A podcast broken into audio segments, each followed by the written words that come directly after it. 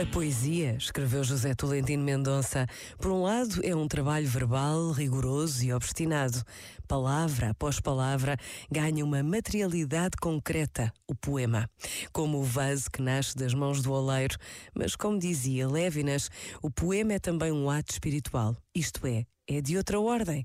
Não é só exercício verbal, liga-se à ordem do universo.